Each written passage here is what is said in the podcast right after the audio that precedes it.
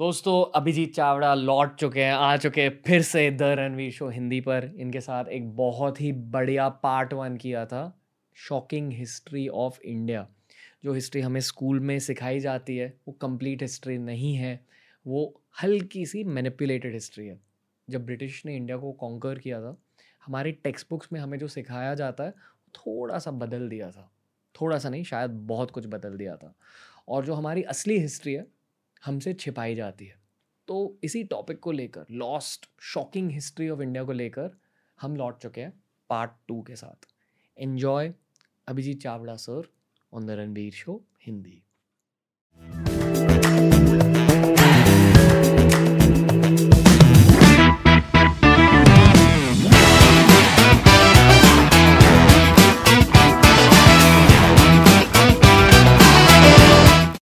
Abhijit Chavda sir नमस्ते the Ranveer show Hindi में फिर से आपका स्वागत है। नमस्ते thank you for having me हमारा जो shocking history of India episode किया था वो शायद हमारा सबसे आइकॉनिक हिंदी एपिसोड बन चुका है।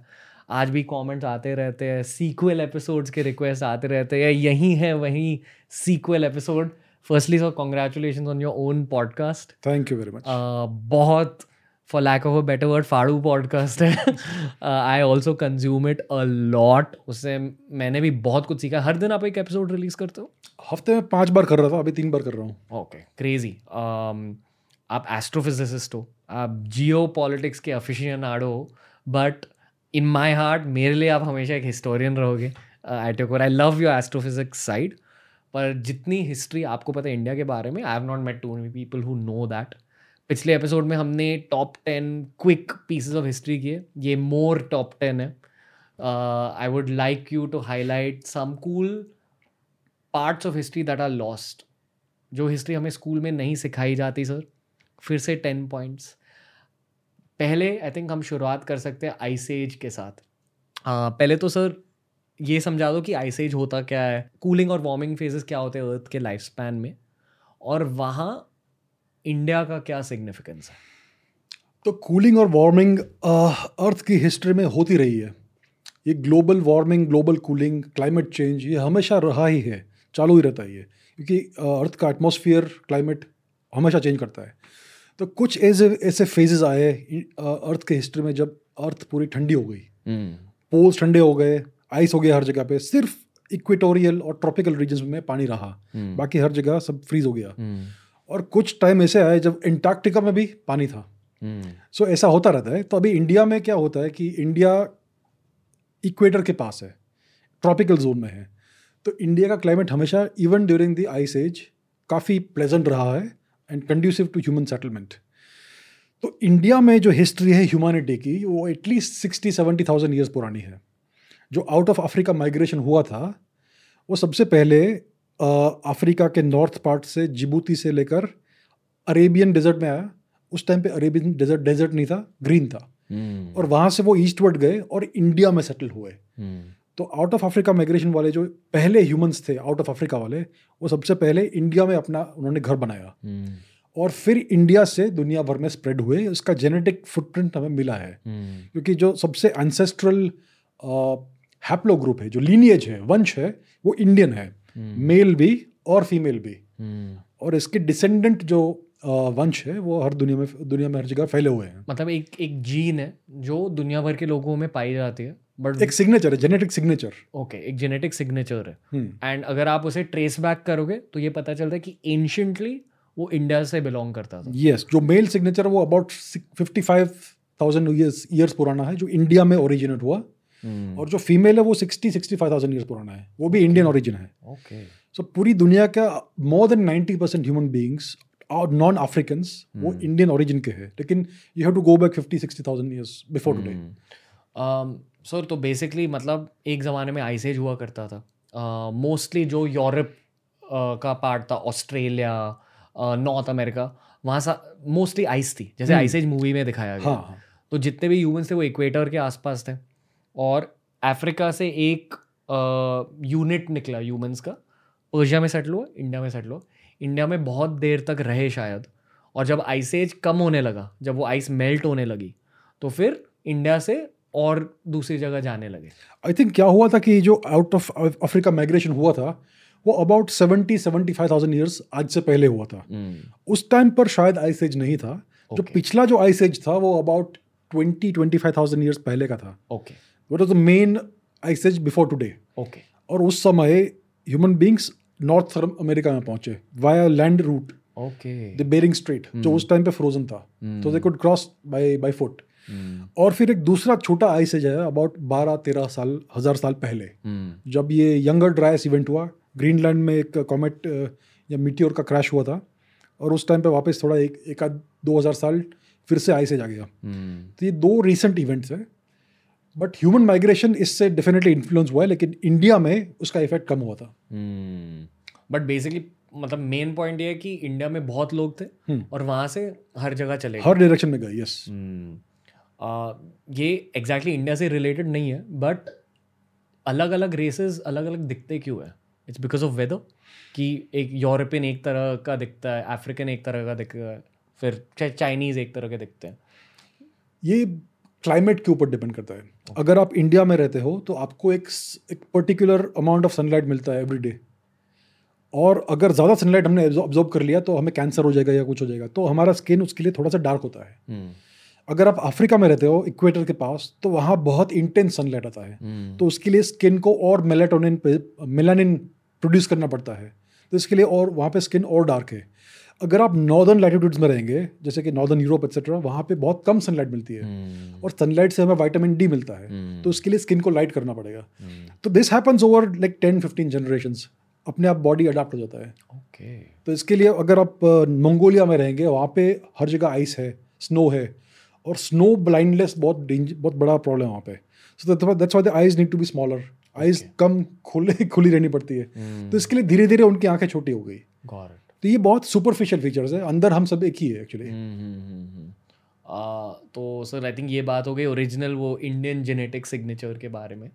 बट एक और बहुत इंटरेस्टिंग कहानी है कि इंडिया से जो माइग्रेशन हुई आ, पहले तो एक बड़ी माइग्रेशन हुई थी टूवर्ड्स ऑस्ट्रेलिया और ये भी हिस्ट्री टेक्स्ट बुक्स में कम बताया गया है कि ऑस्ट्रेलिया में कौन रहता है? रिकी पॉन्डिंग के एंसेस्टर्स ग्लेन मगरा के एंसेस्टर्स जो एक्चुअली ब्रिटिशर्स थे। ब्रिटिश ने वहाँ आई बिलीव जेल में jail jail open air jail बना दिया था ऑस्ट्रेलिया को ओके जो मतलब जो उनके जो कन्विक्ट्स थे कन्वेक्ट्स हाँ उनको देश से निकाला और ऑस्ट्रेलिया में भेज दिया हम्म। कि आप वहाँ पे जाके रहो hmm. आप कभी वापस नहीं आओगे हम्म। अ, पर उसके साथ साथ वहाँ कौन रहते थे ऑस्ट्रेलियन अबोरिजिनीस जो. ओरिजिनली ऑस्ट्रेलियन ट्राइबल लोग थे हाँ तो अगर उनका भी जेनेटिक स्कैन अगर आप करोगे आपको वही वो R one A one A तो ऑस्ट्रेलिया के जो अबोरिजिन्स है वो ओरिजिनल इनहेबिटेंट्स है ऑस्ट्रेलिया के वो कम से कम पचास साठ हज़ार साल से वहाँ पे ज- रह रहे हैं। अभी उनका अगर हम डीएनए और जेनेटिक प्रोफ़ाइल को स्टडी करते हैं तो क्या मिला है हमें आज रिसेंटली कि around four and half thousand years before today उनका जेनेटिक प्रोफ़ाइल चेंज हुआ। उसमें इंडियन जेनेटिक्स का एंट्री हुआ। तो आज आप, आप अगर किसी भी एवरेज ऑस्ट्रेलियन अबोरिजिनल पर्सन को देखेंगे उसका डीएनए टेस्ट करेंगे तो उसमें approximately 12 percent DNA Indian origin है। Not North Indian South Indian just Indian तो अराउंड साढ़े चार हज़ार साल पहले क्या हुआ कि इंडियन लोग इंडिया से निकले और ऑस्ट्रेलिया पहुँच गए। शिप्स पे शायद। मोस्ट लाइकली शिप्स पे क्योंकि लैंड रूट बहुत लंबा है। It is much easier to travel by ship और इंडिया में नेवल कैपेबिलिटी हमेशा से थी। क्योंकि ऋग्वेद में भी बड़े बड़े शिप्स की बात की गई की गई है जिसके सौ सौ सौ ओवर्स थे so Indians most likely sea route से ऑस्ट्रेलिया पहुँचे और वहाँ पर उन वो वहाँ घुल मिल गए और उनका आज भी जेनेटिक सिग्नेचर वहाँ के लोगों में मिलता है। सो ऑस्ट्रेलियन अबोरिजिनल पीपल में इंडियन डीएनए है अबाउट बारह परसेंट। और उसी टाइम पर ऑस्ट्रेलिया में एक नया प्राणी आया द वाइल्ड डिंगो जो ऑस्ट्रेलियन कुत्ता है वाइल्ड कुत्ता। जो इंडियन कुत्ते जैसा ही दिखता है। वही ब्राउन कलर का मीडियम साइज़ इंटेलिजेंट वही है। वो भी उसी टाइम पे आया ऑस्ट्रेलिया में। उसके पहले कभी था नहीं। और उसी टाइम पर अगर अगर आप आर्कियोलॉजिकल रिकॉर्ड देखेंगे ऑस्ट्रेलिया का तो वहाँ पर नए टूल्स आ गए उसी टाइम पर। सो ये सब नया टेक्नोलॉजी नया कुत्ता नया डीएनए सब इंडिया से आया about four and half thousand years ago क्या सोच के इंडिया से निकले होंगे लोग? उस टाइम पर इंडिया में सो कॉल्ड हरप्पन फ़ेज़ चल रहा था। और उसी टाइम के आसपास इंडियन जेनेटिक्स वेस्ट में भी मिलते हैं। सीरिया में मित्तानी किंगडम एक्सेट्रा तो मुझे लग रहा है कि उस टाइम पर इंडियंस हर जगह घूमने बाहर निकले थे इंडिया से। Okay. अलग अलग डायरेक्शन में। हम्म। एक तो ऑस्ट्रेलिया पहुँच गए एक पूरे वेस्ट में पहुँच गए सीरिया और एनाटोलिया टर्की में। शायद कोई किंगडम ने भेजा होगा। शायद किसी किंगडम में भेजा होगा या फिर शायद इतने रिच हो गए थे इंडियंस के कहीं कहीं और जाते हैं कुछ नया दिखते हैं। हम्म, और इसका इसका कारण क्या है हम आज नहीं जान सकते हैं लेकिन डेफिनेटली उस टाइम पे इंडिया से इंडिया के बाहर बहुत सारे आउटवर्ड माइग्रेशन हुए थे क्लियरली हम्म, मैंने सुना है कि वो जो आइस एज की बात कर रही थी हमने अभी I don't know whether Rigveda है या कोई और एंशंट किताब है उसमें बेसिकली एक डिस्क्रिप्शन दी गई है। अफ्रीका में ये था साउथ अमेरिका में ये है। तो the question is always in my head कि उनको कैसे पता था कि साउथ अमेरिका में क्या है? साउथ अमेरिका इतना दूर है बट ये कैसे पता कि वहाँ एक अमेजोन नाम का एक फॉरेस्ट है वहाँ ऐसा टाइप का एक सिविलाइजेशन है? The only answer I have is कि उन्होंने शायद शिप्स डिवेलप किए होंगे and they that figured out how to travel by ship शायद इंटर कॉन्टिनेंटल ट्रैवल भी हुआ रहेगा तभी। हमारे पास एविडेंस तो है कि इंडियन लोग कहाँ कहाँ नहीं पहुँच गए थे। फॉर एग्ज़ाम्पल इजिप्ट में अगर आप देखेंगे तो वहाँ पर चार हज़ार साल पहले इंडियन कैटल थे जीबू कैटल जीबू कैटल जो इंडियन ओरिजिन कैटल है। वो कहीं और से नहीं निकले हैं इंडिया से ही निकले हैं। अगर आप अगर आप मेडिटेरेनियन रीजन में देखेंगे वहाँ पर एक आइलैंड है शायद संतोरिनी है उसका नाम। वहाँ पर लंगूर के पेंटिंग्स है। अब लंगूर सिर्फ़ इंडिया में पाए जाते हैं और ये पाँच हज़ार साल पुराना सिविलाइजेशन है। तो वहाँ पर इंडिया से लंगूर पहुँच गए थे। तो इंडियंस बहुत हज़ार साल से ट्रैवल कर रहे हैं। Sea voyages land voyages mostly sea voyages क्योंकि इंडिया का नेवल कैपेबिलिटी बहुत था उस टाइम पे। टेक्नोलॉजी बहुत एडवांस था उस तरह में। So definitely it is possible कि वो साउथ अमेरिका भी पहुँचे होंगे नॉर्थ अमेरिका भी पहुँचे होंगे। आज हमारे पास एविडेंस नहीं है लेकिन एविडेंस नहीं मिला है। इसका मतलब नहीं कि ये नहीं हुआ है। सो पॉसिबिलिटी है। और पिछले पॉडकास्ट में हमने एविडेंस की बात करी थी कि एविडेंस शायद जलाया गया है। एविडेंस शायद डिस्ट्रॉय किया गया है बाय इन्वेजन्स तो ये भी एक पॉसिबिलिटी है of lost history yes sir तीसरा point maybe we should highlight the fact कि जो हिस्ट्री हमें सिखाई गई है, वो गलत हिस्ट्री है। हमें बोला गया है कि हमारी, हमारे सिविलाइजेशन की शुरुआत हुई थी हरप्पा के साथ, हरप्पा मोहनजोदारो के साथ two and half thousand years back पर अभी हमें नई हिस्ट्री मिल रही है। और जो हिस्ट्री भारतीय बच्चों को सिखाई जाती है कि नहीं, हरप्पा मोहनजोदारो से स्टार्ट हुआ था, वो कैंसिल करना चाहिए हमें कि यार ये नहीं हुआ था। और अभी आर्कियोलॉजिकल प्रूफ भी मिला है कि यार ये सब हुआ। आपके ही पॉडकास्ट में मैंने एक बात सुनी थी कि अगर आप वाराणसी की हिस्ट्री को स्कैन करोगे बनारस की हिस्ट्री को स्कैन करोगे तब आपको ये पता चलेगा कि बनारस और मोहनजोदारो का एज रफली सेम ही है। जब मोहनजोदारो था तभी बनारस भी उतना ही ज़्यादा डेवलप था। तो would you like to highlight that as the third point Banaras में आर्कियोलॉजिकल थोड़ा बहुत काम हुआ है और उससे मालूम पड़ा है कि कम से कम कम से कम पाँच छः हज़ार साल पुराना है ये सिटी और अगर आप और ढूंढेंगे तो और भी मिलेगा। नॉट ओनली वाराणसी बहुत सारे ऐसी जगह है जो बहुत पुरानी है। अभी बंगाल के आसपास ईस्टर्न एरिया में चंद्रकेतुगढ़ नाम का एक ये रीजन है। वहाँ पर कितना कुछ मिला है? पाटलिपुत्र कितना पुराना है? पटना। वहाँ पर कितना कुछ आर्कियोलॉजिकल रूइंस है जिसको किसी ने एक्सप्लोर नहीं किया है। कुछ काम नहीं हो रहा है। लद्दाख में कुछ ग्यारह बारह हज़ार साल पुराना सेटलमेंट मिला है। हरियाणा में कुछ नौ हज़ार साढ़े नौ हज़ार साल पुराना ऑलमोस्ट दस हज़ार साल पुराना ये हरप्पन साइट मिला है भिराना। और हम जानते हैं कि जो हरप्पन ईरा का जो हमारा फ़ेज़ था उसके कम से कम 99 परसेंट आर्कियोलॉजिकल साइट्स हज़ारों हैं उसको किसी ने आज तक एक्सप्लोर नहीं किया है रिसर्च नहीं किया है। तो ये हम जब शुरू करेंगे तो और पुराना हिस्ट्री निकलने वाला है। तो अब हमारा हिस्ट्री कम से कम दस पंद्रह बीस साल पुराना है। लेकिन हमने कुछ खोजा नहीं है कुछ रिसर्च नहीं किया इसके लिए हम सोच रहे हैं कि सिर्फ़ चार पाँच हज़ार साल पुराना इंडियन हिस्ट्री है। अभी अगर आप टेक्स्ट बुक्स को देखेंगे तो उसमें किसी भी टेक्स्ट बुक में इंडियन हिस्ट्री सिर्फ़ गौतम बुद्ध और मौर्यन ईरा से शुरू होता है which is two and half thousand years before today तो ये सब क्या था? हरप्पा मोहनजोदड़ो ये जो कालीबंगान है बिराना है राखी गढ़ी है ये कितने हज़ारों साल पुराने सिटीज़ हैं। Well laid out archaeological sites है। उनका जो ग्रिड नेट ग्रिड सिस्टम था सिटी प्लानिंग का वो आज के इंडियन सिटी से बेटर था। Hmm. उनका जो ड्रेनेज सिस्टम्स थे वो आज के इंडियन सिटी से बेटर थे। इतना एडवांस्ड फुल्ली अर्बनाइज्ड सिविलाइजेशन था bigger than Egypt and Mesopotamia put together इतना वास्ट था। और हमने सिर्फ़ वेस्टर्न वेस्टर्न एरिया में देखा है सप्त सिंधु रीजन में। लेकिन पूरा इंडिया इंटर इंटरकनेक्टेड था। अगर हम ढूंढेंगे नहीं तो ये मिलेगा नहीं। तो पूरा हिस्ट्री बहुत ही डीप है हमारा। और इंडियन गवर्नमेंट ने भी आर्कियोलॉजी को फंड नहीं किया ज़्यादा अभी तक। अगर फंड करेंगे तो ये सब चीज़ें मिल जाएँगी। बट द क्वेश्चन इज़ कि फंड क्यों नहीं किया है? अजीब बात है कि फंड नहीं किया है फंड नहीं किया है। अगर आप इजिप्ट में देखेंगे तो इजिप्शियन आर्कियोलॉजी टूरिज़्म का बहुत बड़ा रेवेन्यू जनरेटर है। हम्म। बहुत हज़ारों लाखों टूरिस्ट को खींचता है। हम्म। क्योंकि वहाँ पे इतना इंटरेस्टिंग आर्कियोलॉजी है और उसको अच्छे से प्रेजेंट किया है। उसको वेल मेंटेन किया है। अगर इंडिया में इतने पुराने और इतने मोन्यूमेंटल आर्कियोलॉजिकल साइट्स है तो अगर उनको हम एक्सकवेट करेंगे और ठीक से प्रिजर्व करेंगे और शो केस करेंगे तो लाखों टूरिस्ट आएँगे इंडिया में भी क्योंकि ये इजिप्ट से काफ़ी बड़ा है हम्म। इजिप्ट से काफ़ी पुराना है हम्म। किसी भी जगह से पुराना है और सबसे एडवांस्ड है हम्म। तो ये मुझे समझता नहीं कि इंडियन गवर्नमेंट क्यों नहीं करती है करना चाहिए हम्म। टूरिज़्म को बूस्ट मिलेगा टूरिज़्म सबसे आई मीन पैसे की बात करता तो टूरिज़्म से पैसा आएगा हम्म। है ना आई फील कि ये होगा अगले 25 50 सालों में hopefully I hope so through this podcast मे भी अगर कोई पॉलिटिशियन ये देख रहा है तो प्लीज़ टारगेट दैट सर चौथा पॉइंट आई फील कि हमें Celtics Celtics Syrians Eastern Europeans इन सब लोगों की भी बातें करनी चाहिए। पिछले पॉडकास्ट में हमने रोमानी लोगों की बातें करी। uh, पर रोमानी फिर भी एक रीसेंट फिनोमिनन है और मैंने उस एपिसोड के बाद जाना कि क्रिस्टियानो रोनाल्डो भी एक रोमानी है। तो उनके अंदर भी शायद गुजराती खून है, सिंधी खून है। But but let's talk actually about Europeans जो असली यूरोपियंस है, जो वाइट स्किन यूरोपियंस है यहाँ तक स्कॉटलैंड और आयरलैंड में, जहाँ केल्टिक कल्चर है, वहाँ तक भी इंडियन कल्चर पाया जाता है। तो ये समझा दो सर ऑडियंस को। ये बहुत पुरानी हिस्ट्री है।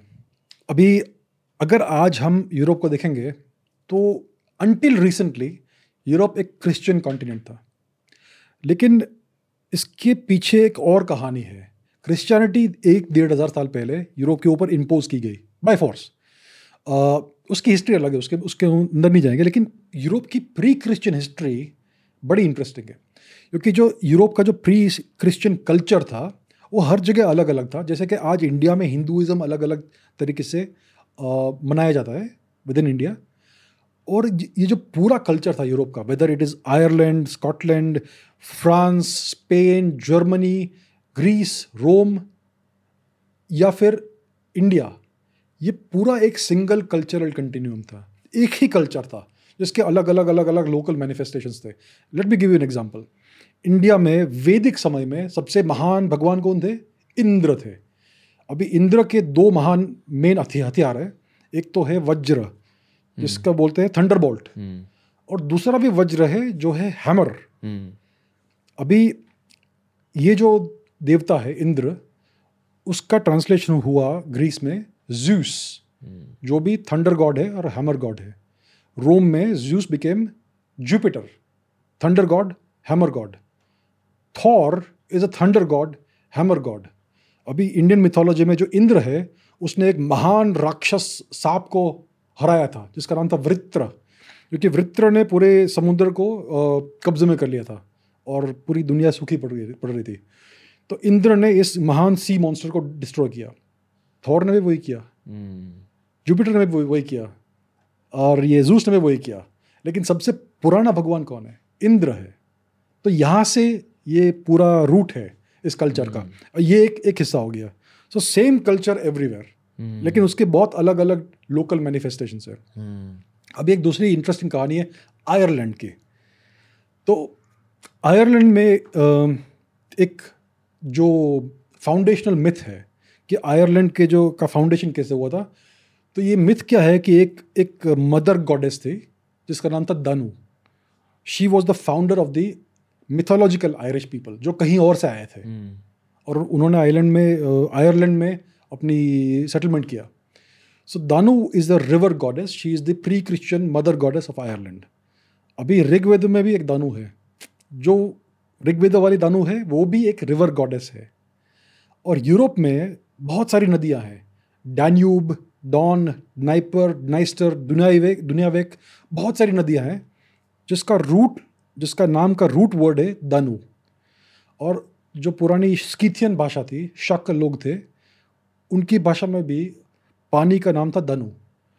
सो दिस शोज़ के ग्रेजुअली वेस्टवर्ड माइग्रेशन हुआ कुछ पुराने इंडियन लोग का हम्म। जो दानू के पुजारी थे हम्म। जिनको बोलते हैं आज दानव। हम्म। ये लोग वेस्टवर्ड जाते रहे हर नदी जो उनको मिली उसको दानू का नाम दिया। और eventually they ended up in Ireland और आयरलैंड के भी foundational mother goddess river goddess Danu है। और आयरलैंड में भी इंडियन जेनेटिक्स है। ओ okay R one A one A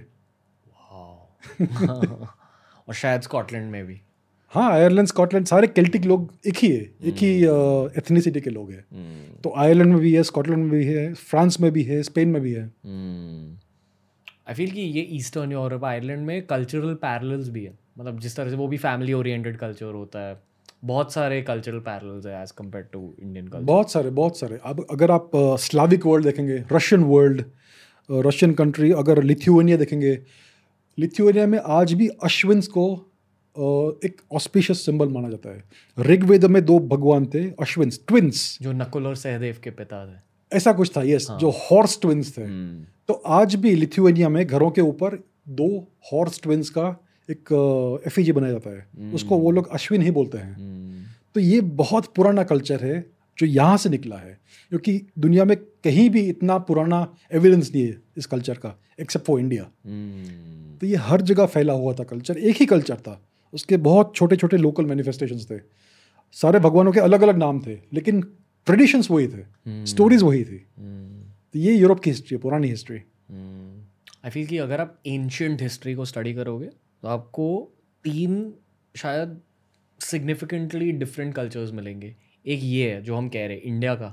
Indo European culture Indo European दूसरा शायद अफ्रीकन है जो इजिप्ट से स्प्रेड हुआ। और तीसरा पूरे अमेरिकाज में shamanism South America North America में जो नेटिव अमेरिकन है उनका भी एक कल्चरल पैरल है। तो तीन लैंड मासेस है ये तीन कल्चर स्प्रेड हुए। I think maybe yeah make sense yes Um, तो चलो अभी थोड़ा फास्ट फॉरवर्ड करके from ancient culture I think हमारे पिछले पॉडकास्ट के नीचे एक कमेंट आया था अहोम डायनेस्टी के बारे में। ये एक नॉर्थ ईस्ट इंडिया की डायनेस्टी है। और नॉर्थ ईस्ट की बातें करते हैं सर वो इंडिया का बहुत ही सुंदर हिस्सा है। अनएक्सप्लोर्ड uh, हिस्सा है आई फील बट हिस्टोरिकली भी अनएक्सप्लोर्ड है। तो सर अहोम डायनेस्टी के बारे में कुछ बता दो और if you want to take the six point about North East go for it ये फिफ्थ पॉइंट है पर ओके सो अहोम डायनेस्टी बहुत सिग्निफिकेंट डायनेस्टी है नॉर्थ ईस्ट में. असम असमीज डायनेस्टी असम का नाम ही अहोम से आता है। ओके तो ये जो अहोम लोग जो जो थे वो एक्चुअली एक ताई एथनिसिटी ग्रुप है। चाहे था, ताई एथनिक ग्रुप है। ताई स्लैश दाई तो थाईलैंड का नाम है ना ये ताई एथनिसिटी से निकला है। ओके और यूनान प्रोविंस जो है आज चाइना में वो भी ताई लोग है। ओके वो एक्चुअली चाइनीज़ नहीं है. दे आर एथनिकली ताई तो ये अहोम के जो एंसेस्टर्स थे ये भी ताई थे. वो ईस्ट से आए ब्रह्मपुत्र वैली में यहाँ पर सेटल डाउन हुए और उन्होंने लोकल कल्चर को अडॉप्ट किया और अच्छा खासा एक बहुत बहुत स्टेबल एक साम्राज्य बनाया अहोम डायनेस्टी तो इन्होंने इनका सबसे बड़ा अचीवमेंट ये है कि पहले तो पाँच छः सेंचुरी इन्होंने राज किया इस जगह पे। पॉलिटिकल स्टेबिलिटी बहुत ब्यूटीफुल कल्चर कल्चरल बहुत सारा कल्चर कल्चरल फ्लावरिंग हुआ वहाँ पे। बहुत डिस्टिंक्टिव कल्चर उन्होंने बनाया वहाँ पे। Mix of Tai culture and Indian culture which is distinctively Assamese और उन्होंने दूसरा सबसे बड़ा अचीवमेंट क्या किया कि उन्होंने नॉर्थ ईस्ट इंडिया को मुगलों से बचाया। ये जो मुगल थे टर्क्स उन्होंने बार बार बार बार इन्वेड किया नॉर्थ ईस्ट इंडिया को।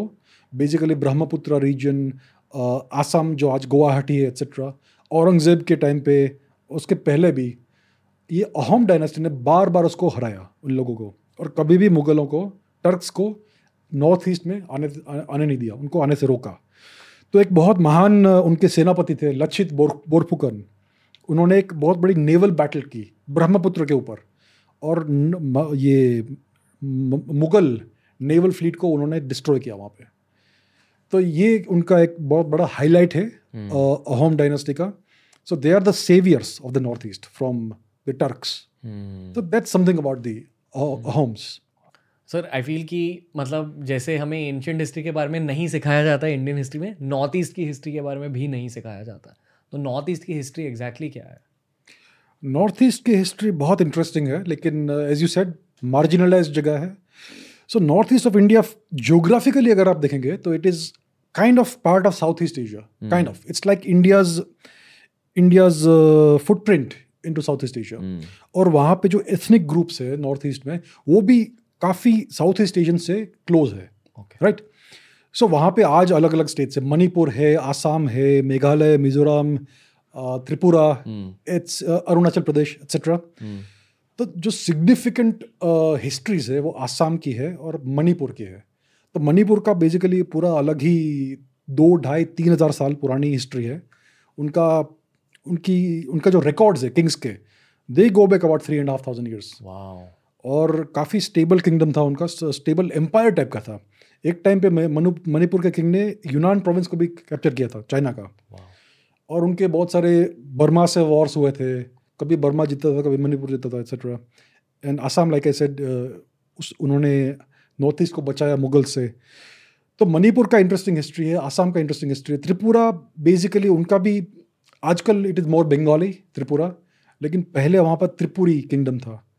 तो उनका भी अलग से हिस्ट्री है। ये सब बहुत कम सिखाया जाता है। Hmm. आई थिंक उधर लोकली भी उसकी ये हिस्ट्री के बारे में ज़्यादा वो एक्सपोजिशन नहीं है टेक्स्ट बुक्स में so I think India needs to pay more attention to North East. क्योंकि बहुत सुंदर जगह है एथनिक एथनिक ग्रुप्स बहुत अलग अलग है। नागालैंड है फॉर एग्जांपल Hmm. जो जिसका भी बहुत इंटरेस्टिंग हिस्ट्री है। पूर उनका कल्चर पूरा बदल गया है पिछले सौ साल में। सब क्रिश्चियन हो गए हैं। पहले उनके अलग इंडिजिनस कल्चर था जो अभी अनफॉर्चुनेटली वाइप आउट हुआ है। सो so, काफ़ी ट्यूमल्टिवस हिस्ट्री है। सेकेंड वर्ल्ड वॉर में काफ़ी उनका प्रेजेंस था। For example battle of Kohima battle of Imphal जहाँ पर जापानीज एडवांस फाइनली रोका गया और पीछे धकेला गया. This is the nineteen forties तो बहुत मतलब बहुत ही इंटेंस बैटल्स हुए थे between the Indian British army British Indian army and the Japanese and the I N A Indian national army Subhash Chandra Bose. तो ये सब पिवटल बैटल्स थे सेकेंड वर्ल्ड वॉर के। The battle of the red hill जिसके बारे में कोई जानता नहीं है आज बहुत ब्लडी बैटल था जहाँ पर जापान को हार हार मिली थी। Hmm. तो काफ़ी डीप हिस्ट्री है वहाँ की। Very interesting sir Burma India का पार्ट क्यों नहीं है? क्योंकि आफ्टर इंडिपेंडेंस हमने जाने दिया बर्मा को। आई मीन अगर नॉर्थ ईस्ट हमारा पार्ट है तो बर्मा भी होना चाहिए। Hmm. क्योंकि कल्चर तो एक ही है राइट अगर आज उसको आज आप बुद्धिज्म बोलेंगे उसको which is still part of Indian culture. So it was Burma definitely British India और ब्रिटिश राज का हिस्सा था। वहाँ पे बहुत सारे इंडियंस थे बर्मीज भी इंडिया में थे। Hmm. For some reason as an accident of history Burma को अलग कर दिया गया। और आज पूरा फिर उन्होंने काइंड ऑफ़ एथनिक क्लिनजिंग किया था बर्मा में। बहुत सारे इंडियंस थे वहाँ पे सबको भगा दिया। फिर भी आज बहुत सारे फिर भी काफ़ी सारे इंडियंस हैं बर्मा में जो बर्मीज भाषा बोलते हैं एक्सेट्रा Hmm. जो मोस्टली रंगून में रहते हैं और उधर हिंदूज भी है आई थिंक बर्मा में काफ़ी सारे। Hmm. तो यह बर्मा होना चाहिए था इंडिया का हिस्सा। But maybe it is yeah I think it is not good for Burma क्योंकि आज बर्मा में मिलिट्री रूल हाँ. एटलीस्ट इंडियन डेमोक्रेसी होती वहाँ पे अगर बर्मा इंडिया का हिस्सा होता। वही सर चलो सातवें पॉइंट के बारे में बात करते हैं कि अगर पार्टीशन नहीं हुई होती जैसे आई थिंक एक हमने अभी एक जियो पॉलिटिकल पॉडकास्ट शूट किया उसमें हमने खान अब्दुल गफर खान की स्टोरी बोली कि वो एक फ्रीडम फाइटर थे नॉर्थ वेस्ट फ्रंटियर प्रोविंस में। हाँ। और अ, जब पार्टीशन हो गई तो उन्होंने गांधी जी से कहा कि आपने मुझे अ, भेड़ियों के पास फेंक दिया वीडियो के हवाले कर दिया है। भेड़ियों के हवाले कर दिया। हाँ।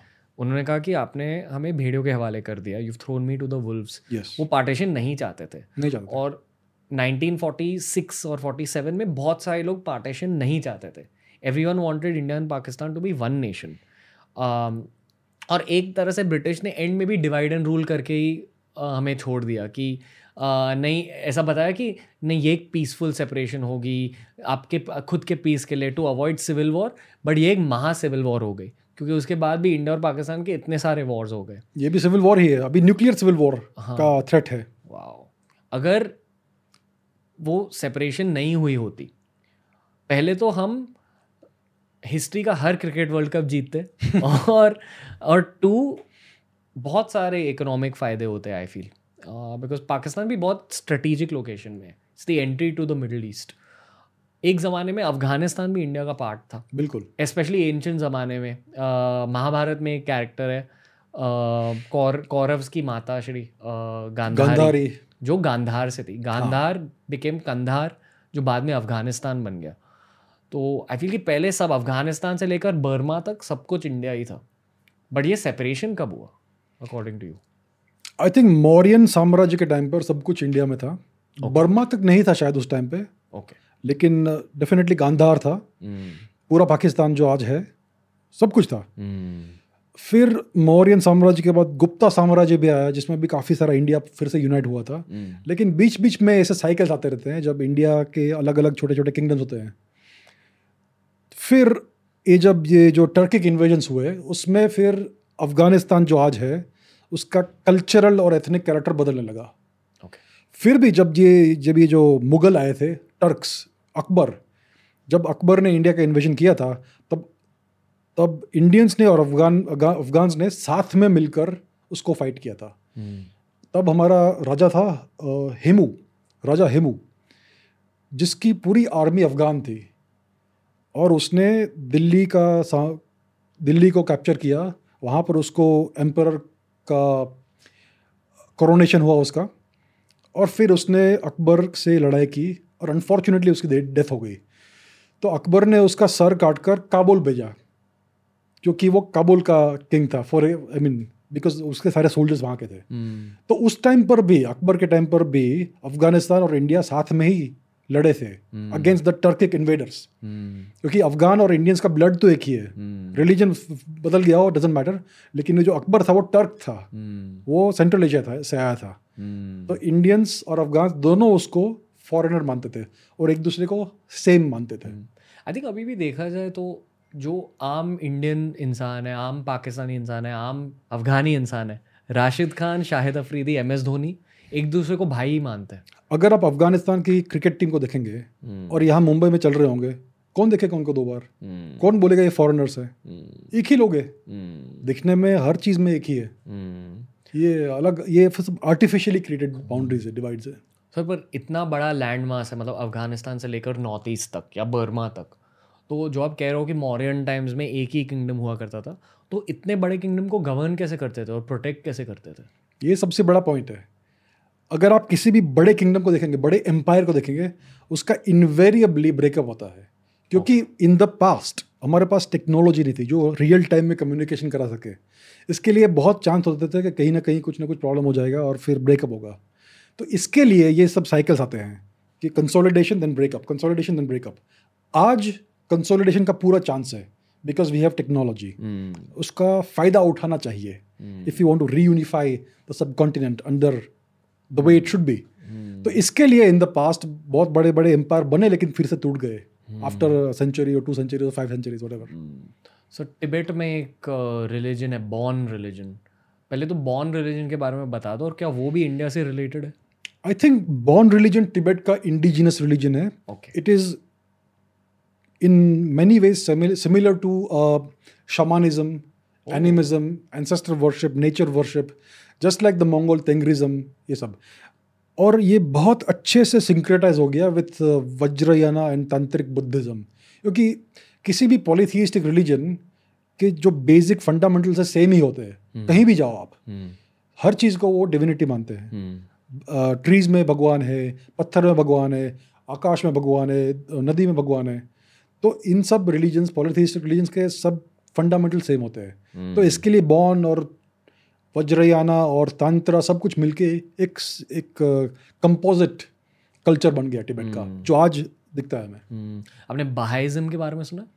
सुना है लेकिन इतना स्टडी नहीं किया मैंने। एक मॉडर्न रिलीजियस मूवमेंट है which is based on spirituality उसका ये मतलब है कि जो बहाई टेम्पल्स होते हैं या बहाई प्लेसेस ऑफ़ वर्शिप होते हैं आप वहाँ जाकर आप जीसस क्राइस्ट को भी प्रे कर सकते हो अल्लाह को भी प्रे कर सकते हो कृष्णा भगवान को भी प्रे कर सकते हो आपके ऊपर है। बट अंडरलाइंग लॉजिक इज़ एक दूसरे को प्यार बांटो। इस दुनिया को एक और ज़्यादा बेहतर जगह बनाओ। तो लोग कहते हैं कि बहाइज़म का एक राइज हो रहा है पूरे दुनिया भर में। अच्छा। और अगर आप स्पिरिचुअल चीज़ों को भी स्टडी करोगे वहाँ भी उसे बहाइज़म नहीं कहा जाता पर यह कहा जाता है कि एक यूनिफाइंग रिलीजन अभी आएगा जहाँ हर कोई ये मानेगा कि हाँ मैं हिंदू हूँ मैं क्रिश्चियन हूँ मैं मुस्लिम हूँ मैं बुद्धिस्ट हूँ मैं जैन हूँ। बट एंड में सभी लोगों के दिल में यही रहेगा कि हाँ हम एक ही है। तो बहाइज़म का एक राइज होने वाला है अभी probably over the next ten years okay और भाईज़म का राइज अभी होने लगा है कोविड की वजह से और भी ज़्यादा हो गया। अच्छा। It's a religion of love it's a religion of oneness अच्छा अच्छा। तो शायद जो आप कह रहे थे कि पहले हर रिलीजन एक ही था। हम हर कोई एक ही कल्चर को फॉलो करता था। बेसिकली यही है कि हर चीज़ में भगवान ढूंढो हर चीज़ में भगवान देखो। और वो सच भी है मतलब वो आपके पीछे जो लाइट है वो भी उसमें भी भगवान है आप में भी भगवान है मेरे में भी भगवान है। इसमें भी भगवान है। बिल्कुल बिल्कुल यस तो it's a nice thought sir तो सात पॉइंट्स हो गए. आई थिंक आठ नौ पॉइंट्स हो गए बट फिर भी हम आठवां पॉइंट और नाइन्थ और टेंथ पॉइंट डिस्कस करेंगे. आई थिंक uh, हमें एक चीज़ हाईलाइट करनी चाहिए और यह है ग्रेको इंडियन कल्चर तो जैसे कि हमने कहा कि इंडिया से लोग माइग्रेट हुए हर जगह यूरोपियंस में but Alexander the great Sikandar वापस लौट आया इंडिया तक. बहुत इंटरेस्टिंग एंगल है ये उनकी स्टोरी पर। जो भी दुनिया को अलेक्जेंडर के बारे में पता है, वो वेस्टर्न पर्सपेक्टिव से पता है। जो यूरोपियन स्कॉलर्स ने अलेक्जेंडर के बारे में लिखा। पर इंडियन स्कॉलर्स ने अलेक्जेंडर के बारे में क्या लिखा? क्या बोला? शायद कुछ भी नहीं। तो ये समझा दो। सर, हुआ क्या था? और फिर ग्रेको इंडियन कल्चर की शुरुआत कैसे हुई थी? तो जब भी कोई कॉन्फ्लिक्ट होता है, कोई लड़ाई होती है तो उसके बारे में उसमें क्या एक्चुअली हुआ था, वो जानने के लिए दोनों साइड की राय देखनी चाहिए हमें। तो आज जो अलेक्जेंडर के बारे में लिखा गया है वो सब ग्रीक पर्सपेक्टिव है। अभी इंडियन पर्सपेक्टिव क्या है? तो इंडियन हिस्टोरियंस ने या इंडियन रिकॉर्ड्स में अलेक्जेंडर का कोई भी मेंशन नहीं है। एक भी नहीं है। और अजीब बात यह है कि अलेक्जेंडर का जो जनरल था सेल्यूकस निकेटर उसके बारे में बहुत कुछ लिखा गया है इंडियन सोर्सेज में एंशंट इंडियन उस टाइम के सोर्सेज में। तो तो ताजुब होता है कि अलेक्जेंडर के बारे में कुछ नहीं लिखा लेकिन उसके जनरल के बारे में काफ़ी कुछ लिखा। तो ऐसा लगता है कि उस टाइम की इंडियंस की आँखों में अलेक्जेंडर कुछ नहीं था लेकिन सेल्यूकस निकेटर इम्पोर्टेंट था। क्योंकि अलेक्जेंडर की मृत्यु के बाद सेल्यूकस निकेटर ने उसका साम्राज्य का शासन संभाला और उसने भी फिर इंडिया को इन्वेट करने की कोशिश की। थोड़ी बहुत लड़ाई की उसने चंद्रगुप्त मौर्य से फिर दोनों की अग्रीमेंट हो गई। और चंद्रगुप्त ने सेल्यूकस निकेटर की बेटी को अपनी पत्नी की तरह स्वीकार किया और दोनों फिर फैमिली बन गए और उनकी अलायंस बन गई और चंद्रगुप्त मौर्य ने उसको सेल्यूकस को 500 हाथी दिए एज ए गिफ्ट जिसको लेकर वो फिर उसने बड़ा एक किंगडम बनाया।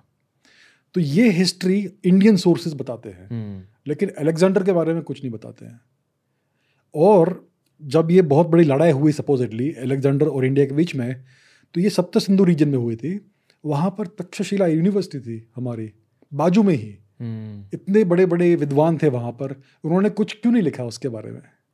तो थोड़ा आश्चर्य होता है और थोड़ा क्वेश्चन उठता है कि अलेक्जेंडर का एक्चुअल रोल क्या था? उसने इतनी बड़ी लड़ाई की थी या क्या हुआ उसका? तो एक्चुअली क्या हुआ है और ये एक रशियन स्ट्रेटिजिस्ट है मार्शल जूकोव उन्होंने भी ये लिखा है। कि मोस्ट लाइकली अलेक्जेंडर को बहुत बड़ी हार हुई थी इंडिया में। बहुत बड़ी पराजय मिला पराजय मिली थी उनको। और वो बहुत बुरी तरह से घायल हो गए और वापस जाकर ईरान में उनकी मृत्यु हो गई। मोस्ट लाइकली ये हुआ था। लेकिन this is the beginning of the Indo Greek era क्योंकि अलेक्जेंडर के बाद सेल्यूकस निकेटर ने ये साम्राज्य संभाला। वो काफ़ी बड़े किंग बने। उनके मृत्यु के बाद उनका किंगडम टूट गया, क्योंकि इतना महान लीडर था नहीं उनके पास। फिर वो जो जो छोटे छोटे गवर्नर्स थे उन्होंने अपने छोटे छोटे किंगडम्स बनाए और ये नॉर्थ वेस्टर्न इंडिया की का रीजन है। Gandhara present day Pakistan etcetera तो ये इंडो ग्रीक कंट्री बन गया। वहाँ पर छोटे छोटे किंगडम्स हुए। एक बड़े महान किंग थे उनके मिलिंद जिनको इंग्लिश में मिनेंडर कहते हैं जो पहले हिंदू थे फिर बुद्धिस्ट बन गए। उन्होंने बुद्ध धर्म का एक्सेप्टेंस किया एट्सेट्रा तो उन्होंने काफ़ी सारे काफ़ी सारे डोनेशंस किए ईस्ट ऑफ़ इंडिया में, बिहार तक बड़े बड़े स्तूपा बनवाए एक्सेट्रा तो ये बहुत विद्वान थे, बहुत ही अच्छे महाराज थे, मिलिंद, उनको मिनेंडर कहते हैं इंग्लिश में। तो ये इंडो ग्रीक्स है। तो दो तीन सौ साल तक उनका ये साम्राज्य रहा छोटे छोटे kingdoms in North western India और ये जो गुजरात में एक, जूनागढ़ नाम का एक नगर है सिटी है जो शायद पहले योनगढ़ कह- कहा जाता था मतलब ग्रीक सिटी ग्रीक फोर्ट्रेस तो शायद वहाँ तक ग्रीक लोग का इन्फ्लुएंस था। तो इसका मतलब ये है कि नॉर्थ वेस्टर्न इंडिया के जो लोग हैं आज उन उन्होंने उनमें थोड़ा सा फ्रैक्शनल ग्रीक एंसेस्ट्री हो सकता है। हम्म, क्योंकि वो काफ़ी टाइम पर काफ़ी टाइम तक यहाँ रहे थे। और बेसिकली ये इंडो ग्रीक्स थे सिर्फ़ ग्रीक नहीं थे क्योंकि उन्होंने इंडियंस से शादी की विवाह किया और बेसिकली इंडियन ही बन गए। हम्म, हम्म, तो उनका जो साम्राज्य का जो डिक्लाइन हुआ तो वो वापस ग्रीस नहीं चले गए। They assimilated within the Indian population तो ये एक इंटरेस्टिंग चैप्टर ऑफ़ हिस्ट्री है इंडो ग्रीक पीरियड उनका कल्चर दिखाई देता है अकॉर्डिंग टू उनका कल्चर इंडियन कल्चर था। Okay okay. जब वो आए थे तब वो ग्रीक थे लेकिन फिर वो घुल मिल गए इंडियंस में। hmm. जब ये मिलिंद नाम के जो राजा थे तो he was a Hindu initially वो वेदों के बहुत बड़े ज्ञानी थे। फिर बाद में उन्होंने बौद्ध धर्म को अपनाया और वो बुद्धिस्ट बन गए। तो ये बेसिकली उनका कल्चर यही था इंडियन कल्चर ही था ये। और सर अगर हम ऐसे इंटर कल्चरल बातें कर रहे हैं I think we should highlight point number nine which is king Kanishka फिर से हमारी हिस्ट्री टेक्स्ट बुक्स में इनके बारे में ज़्यादा कुछ सिखाया नहीं जाता। फिर भी चंद्रगुप्त मौर्य के बारे में सिखाया जाता है पर कनिष्का के बारे में इतना नहीं सिखाया जाता।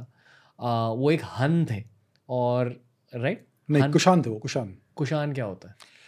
Kushan are the easternmost Scythians ये जो स्कीथियन लोग थे वो बेसिकली एक इंडो ईरानियन लोग थे। ओके नोमैड्स वो जो पूरा सेंट्रल एशिया रीजन है Kazakhstan Tajikistan Uzbekistan Turkmenistan Ukraine ये पूरा रीजन उनका साम्राज्य था। उसको पहले स्कीथिया बोलते थे। ओके तो उसका जो ईस्टर्न मोस्ट ब्रांच था वो ये कुशान लोग थे जो आज जो चाइना का सिंजियांग रीजन है तारिम रिवर है उसका जो बेसिन है बहुत बड़ा वहाँ पर उनका ओरिजिनल साम्राज्य था।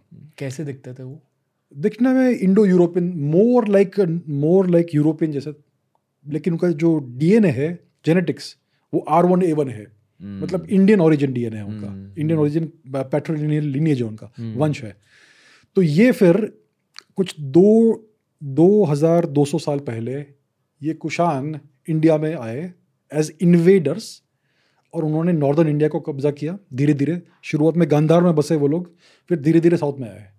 सदर्न इंडिया मतलब नॉर्दर्न हाफ़ ऑफ़ इंडिया उनमें उधर उन्होंने अपना साम्राज्य बनाया। उनके सबसे महान किंग थे सबसे महान उनके एम्पर थे कनिष्क। तो ये जो कुशान आए इन्होंने इंडिया को कॉन्कर किया और फिर ये बहुत ही हारमोनियसली इंडियन पॉपुलेशन में घुल मिल गए। क्योंकि उनका कल्चर वही था इंडियन ही था। उनका एंसेस्ट्री भी इंडियन ही था। तो ये एक्चुअली फॉरेनर नहीं थे कल्चरली और लिंग्विस्टिकली इंडियन ही थे। थोड़ा लैंग्वेज थोड़ा अलग था लेकिन कल्चर वही था। ओके तो कनिष्क उनके सबसे महान सम्राट थे महाराज कनिष्क। और कनिष्क ने बहुत बड़ा एक साम्राज्य बनाया। उनके अगर आप कॉइन्स देखेंगे तो उसमें शिव भी है बुद्ध भी है सब कुछ है। उनका जो साम्राज्य था वो कैस्पियन सी और अराल सी को टच करता था। और all the way up to Bihar था पटना पाटलिपुत्र एक्सेट्रा पूरा गांधार था और उन्होंने पूरा शिंजियांग जो आज का है वो भी वापस कॉन्कर किया चाइनीज़ लोग से। तो बहुत ही बड़ा एम्पायर था उनका। और ये बहुत बड़े कल्चर के प्रोपोनेंट थे। उन्होंने बुद्धिस्ट कॉन्फ्रेंसेस करवाई कश्मीर में एक्सेट्रा और इंडियन कल्चर का किसी ने भी इतना प्रोपोगेट नहीं किया होगा जितना कनिष्क ने किया। उन्होंने silk route transmission of Buddhism Buddhism शुरू किया।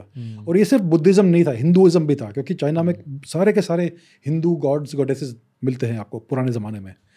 तो कनिष्क ने इतना एक्सपोर्ट किया किया इंडियन कल्चर को कि पूरा चाइना और ईस्टर्न एशिया बुद्धिस्ट बन गया। Hindu Buddha Hindu slash Buddhist. तो ये सब कनिष्क का इनिशिएटिव था। तो इतने बड़े मिलिट्री कॉन्करर थे और इतने बड़े एक्सपोर्टर ऑफ़ इंडियन कल्चर भी थे। उनका लॉजिक क्या रहा होगा? उनका लॉजिक था कि national interest further India's national interest beyond India's borders make the world a more civilise place for Indians and a better welcoming place for Indians most likely उनका यही था। ये भी जियो पॉलिटिक्स खेल ये भी जियो पॉलिटिक्स ही है yes correct sir geo politics basically एक गेम ऑफ़ थ्रोन्स की तरह है स्पोर्ट है इंटरनेशनल स्पोर्ट है। और आज के ज़माने में चाइना यूएसए ये लोग ये दो नेशंस रशिया खेल रहे हैं geo politics India geo political race में थोड़ा सा पीछे है। थोड़ा सा। Um, तो एंशंट पर्सपेक्टिव से आप जियो पॉलिटिक्स समझा सकते हो कि क्योंकि जियो पॉलिटिक्स हमेशा के लिए रहा है। बट एंशंट ज़माने में जब लोग कहते थे कि भारत एक सोने की चिड़िया होती थी तो दुनिया इंडिया को किस नज़रिए से देखता था? और ल- क्यों इतनी इन्वेजन क्यों हुई? हमारे धन की वजह से हुई? हमारे कल्चर की वजह से हुई? क्या होता था तुम तो एंशियंट वर्ल्ड में India centre of the universe था। सबसे बड़ा कल्चर था सबसे बड़ा सिविलाइजेशन था सबसे बड़ा अर्बन सेंटर था दुनिया का और सबसे ज़्यादा धन भी था इंडिया में। अभी आप अगर एंग, एंगस मेडिसन का जो स्टडी है वो एक अमेरिकन इकोनॉमिस्ट है उसका स्टडी देखेंगे तो इंडिया मोस्ट ऑफ़ हिस्ट्री में at least thirty three percent of world GDP का हिस्सेदार था। सो पूरा वर्ल्ड का जो जीडीपी है उसका at least thirty three percent India में था। लेकिन before that period I think fifty percent से ज़्यादा होगा। हम्म। तो सारा का सारा धन इंडिया में था। इसके लिए बहुत सारे लोग यहाँ पे आने को कोशिश करते थे इन्वेट करने को कोशिश करते थे। और जैसे आज यूएस में सब लोग इमिग्रेट करना चाहते हैं हम्म। क्योंकि इतना अच्छा स्टैंडर्ड ऑफ़ लिविंग है वहाँ पे उस टाइम पर इंडिया वैसा था। तो इसके लिए बहुत सारे लोग इंडिया में आए अलग अलग जगह से। सब घुल मिल गए इंडियन कल्चर में और इंडिया का जेनेटिक डाइवर्सिटी आप देखेंगे तो इससे मालूम पड़ता है। हम्म। तो ये इंडिया का पूरा एंशंट सिचुएशन था और इंडिया के जो बड़े बड़े एम्परर्स रहे हैं जैसे कि मौर्यंस थे कनिष्क थे गुप्ता एम्पायर था उन्होंने अपना उन्होंने ये जियो का गेम बहुत अच्छे से खेला। क्योंकि जियो का सेंट्रल प्रिंसिपल है नेशनल इंटरेस्ट और सिविलाइजेशनल इंटरेस्ट आप जो भी करते हो आपका एक मेन ड्यूटी है कि आपका जो साम्राज्य है और उसके जो लोग हैं उनका लॉन्ग टर्म प्रोस्पेरिटी आपको फर्दर करना है। हम्म। उसका आपका वही काम है एज अ किंग और एम्पर तो ये सब वही करते थे। कनिष्क ने ये किया इतना बड़ा साम्राज्य बनाया पूरा जो नॉर्थ रीजन नॉर्दर्न रीजन था उसको सबड्यू किया पैसिफाई किया सिविलाइज किया हम्म। और चाइना में हर जगह में इंडियन कल्चर स्प्रेड किया। ये जियो गेम है। It is a long term geo game hmm, और उसका लॉन्ग टर्म इफ़ेक्ट इंडिया में हुआ। क्योंकि पूरा का पूरा चाइना है वो it became very much pro India because they respected India as the giver of knowledge right फिर चोला जो है, चोला डायनेस्टी उन्होंने पूरा का पूरा साउथ ईस्ट एशिया कॉन्कर किया, लेकिन एथिकल कॉन्क्वेस्ट था। There is a difference between conquest and colonisation उन्होंने कभी कॉलोनाइजेशन नहीं किया, उन्होंने कभी वेल्थ एक्सट्रैक्ट नहीं किया। उन्होंने वहाँ पे कंक्वेस्ट किया, लेकिन कभी भी सिविलियन पॉपुलेशन को टच नहीं किया। तो इतने एथिकल कॉन्करर्स थे, इसके लिए वहाँ के पॉपुलेशन ने इंडियन कल्चर को ऑब्जॉर्व कर लिया, क्योंकि ये सुपीरियर कल्चर था। तो आज इसकी वजह से इतना सारा इंडियनाइजेशन है साउथ ईस्ट एशिया में। So this was also geo politics and national interest उन्होंने Indian long term national interest को फर्दर किया। तो national interest for a large empire हमेशा ये है कि आप beyond your physical geographical boundaries आप उसके बियॉन्ड अपने इंटरेस्ट को फर्दर कीजिए। Right so this is what Indian is to learn today कि आप सिर्फ़ डिफेंसिव डिफेंसिव मत खेलिए। Right right? आप सिर्फ़ डिफेंसिव वॉरफेयर मत खेलिए आपके आर्मी को नेवी को सिर्फ़ डिफेंसिव मत बनाइए थोड़ा बाहर भी देखने को दीजिए उनको हम्म। Right right? hmm. ताकि हम अगर आप हम अपने नियर अब्रोड को थोड़ा स्टेबल रखेंगे तो हमारा इंटरनल कंडीशन भी अच्छा होगा so this is the kind of game India needs to play और हमारी जो टेक्स्ट बुक्स है उसमें क्या है कि ये सब बातें बताई नहीं जाती है hmm. अभी इंडियन पॉपुलेशन इंडिया के सब लोग सोचते हैं कि हमने 2000 साल से कुछ नहीं किया है किसी को कॉन्कर नहीं किया है तो कनिष्का कौन था भाई? चोला कौन थे? बहुत है ऐसे एग्जाम्पल्स ललित मुक्त ललित ललितादित्य मुक्तपीड कौन था? और बहुत सारे और एग्जाम्पल्स हैं। तो इससे ये डिफीटिस्ट मेंटालिटी आती है इंडिया में डिफेंसिव मेंटालिटी आती है आती है और नेशनल प्राइड बिल्कुल नहीं बनती है। हम्म। अब नेशनल प्राइड सिर्फ़ दूसरों को कॉलोनाइज करने से नहीं आती है लेकिन हमने एथिकल कॉन्क्वेस्ट किए थे। और हमने उनका एक्चुअली कंडीशन बढ़ाया था अच्छा किया था। प्रॉस्पेरिटी बढ़ाई थी हर हर जगह की। हम्म। तो अगर ये हिस्ट्री अगर हम जानेंगे आज के बच्चे जानेंगे तो थोड़ी प्राइड आएगी उनमें थोड़ा आत्मविश्वास आएगा। तो इसके लिए हमें हिस्ट्री टेक्स्ट बुक्स थोड़ी सुधारने की ज़रूरत है।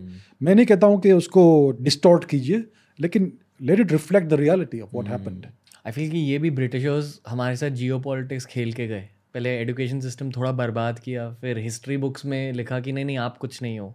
मतलब आपने कुछ भी नहीं देखा। आपको एक्चुअली लोग इन्वेट करते थे।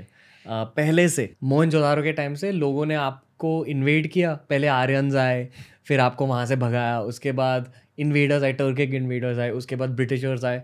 तो आप एक इन्वेजन पॉइंट थे बट ये सच नहीं है। ये सच नहीं है। और ये हिस्ट्री हमें हटानी है हमें एक्चुअल हिस्ट्री सीखनी है। हमें बैलेंस हिस्ट्री जाननी है। जो हुआ अच्छा हुआ जो बुरा हुआ जो भी फैक्ट्स है उसको सीखना है। ताकि सब सारे के सारे लेसन मिले हमें। पॉजिटिव भी नेगेटिव भी। आई फील कि जो धन इंडिया ने पिछले 200-300 साल में खोया है, वो डेफिनेटली लौट के आएगा in the form of businesses in the form of export in the form of tourism पर उसे आने के लिए हमें दो चीज़ों की ज़रूरत है। पहले लीडरशिप जैसे कि आपने कहा और दूसरी आत्मविश्वास। बिल्कुल। और ये दोनों चीज़ें एजुकेशन सिस्टम से निकल कर बिल्कुल परफेक्ट और एजुकेशन सिस्टम से अगर नहीं निकल कर आई तो होपफुली यूट्यूब से निकल कर आएँगी स्पॉटिफाई से निकल कर आएँगी। So so, Abhijit Chavda sir thank you once again ये हमारा हिस्ट्री एपिसोड का सीक्वल था। आई uh, होप कि लोग हमारे जियो के एपिसोड्स देखें एस्ट्रोफिजिक्स के एपिसोड्स देखें। और स्पेसिफिकली हिस्ट्री के बारे में अगर और कुछ जानना है फर्स्टली आप सर का पॉडकास्ट चेकआउट कीजिए। और सेकेंडली जो भी क्वेश्चन है ट्विटर पर भेजते रहिए right in we will stay active I guess on T R S on the Abhijit Chavda show thank you guys sir any parting note just try and learn the real history of India Hmm. That's it और बहुत कुछ है। हमने और सारा information online available है। अगर आपको मालूम है कहाँ ढूंढना है सब कुछ मिलेगा। Abhijit Chavda sir thank you again for being on the Ranveer show Hindi thank you for having me thank you दोस्तों तो ये था एक और history special Abhijit Chavda sir के साथ। ऑफ़ कोर्स चावड़ा सर लौट कर आएँगे इस पॉडकास्ट पर पर मैं ये भी जानना चाहता हूँ कि आप और कौन से हिस्टोरियंस को इस पॉडकास्ट पर देखना चाहेंगे। अभिजीत चावड़ा ने हमारे साथ इंग्लिश में भी बहुत सारे पॉडकास्ट किए हैं, उन्हें भी जाके देख लो। स्पॉटिफाई पर द रणवीर शो को फॉलो कीजिए। The Ranveer show English Spotify exclusive है। वहाँ आपको हमारी पूरी पॉडकास्ट इंग्लिश पॉडकास्ट की बैंक मिल जाएगी। बहुत भारी भारी एपिसोड्स आजकल रिलीज़ कर न्यूरो साइंस के बारे में हिस्ट्री के बारे में जियो के बारे में और बहुत सारे टॉपिक्स के बारे में ऑफकोर्स स्पिरिचुअलिटी के बारे में। पर हिंदी पॉडकास्ट का फ्लेवर अलग होता है। तो प्लीज़ बता दो कि और किस किस को आप देखना चाहोगे हिंदी पॉडकास्ट पर और हमें ये भी बता दो कि किन टॉपिक्स को हमें कवर करना चाहिए इस the Ranveer show Hindi podcast में। थैंक यू दोस्तों. आई होप कि आपने इस एपिसोड को एंजॉय किया। अगर एंजॉय किया तो लाइक दे दीजिए कमेंट कीजिए शेयर कीजिए। हर भारतीय इंसान के साथ शेयर कीजिए ये podcast and until next time from Ranveer and the team lots of love to you all